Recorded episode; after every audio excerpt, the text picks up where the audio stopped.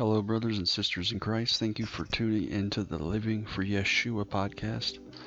This first episode, I wanted to touch base on, I believe, is a very important topic that not many churches speak of, not many pastors speak of, and it's something that needs to be talked about and something that Jesus talked about a lot in his ministry.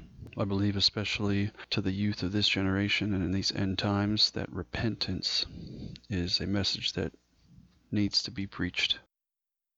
In Matthew 4:17, it reads, "From that time Jesus began to preach, saying, Repent, for the kingdom of heaven is at hand." Repentance is not a work, but rather a requirement to the Lord. One can easily simply say they believe, but if they have not repented and have not had a true changing of the heart, still living in sin, they have not been born again, or been given a new heart, a heart of flesh, not a heart of stone. Luke 13:3 says, "I tell you, nay, but except ye repent, ye shall all likewise perish." Even the devil and demons believe and tremble. Are they saved or inheriting God's kingdom? By no means. If David didn't repent of committing adultery with Bathsheba and sending out Uriah to be killed at battle, he would not have been forgiven.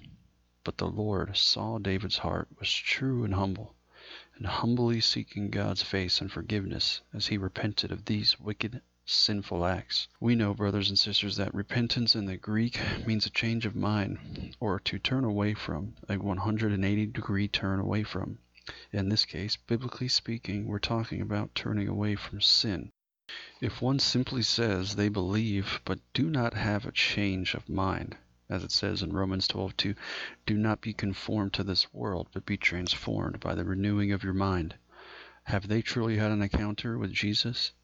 If their fruits are still bad fruits, i.e. living in sin, not being convicted of their sin, or feeling remorse, guilt of doing their wicked doings or sin, have they allowed the gospel in God's holy word to truly infiltrate their heart? This is where Matthew 7:15-20 speaks about how we as followers of Christ can have discernment on who was a son or daughter of the Most High and been born again, regenerated with a new heart and renewed mind, by their fruits. Jesus said, "You will know them by their fruits." I know we have all heard the saying, actions speak louder than words. When it comes to repentance, the actions must follow the faith if the faith is to be true. Obedience is very important to the Lord. He holds obedience higher than sacrifice, as the Bible says. Following God's statutes is key in a walk with Christ.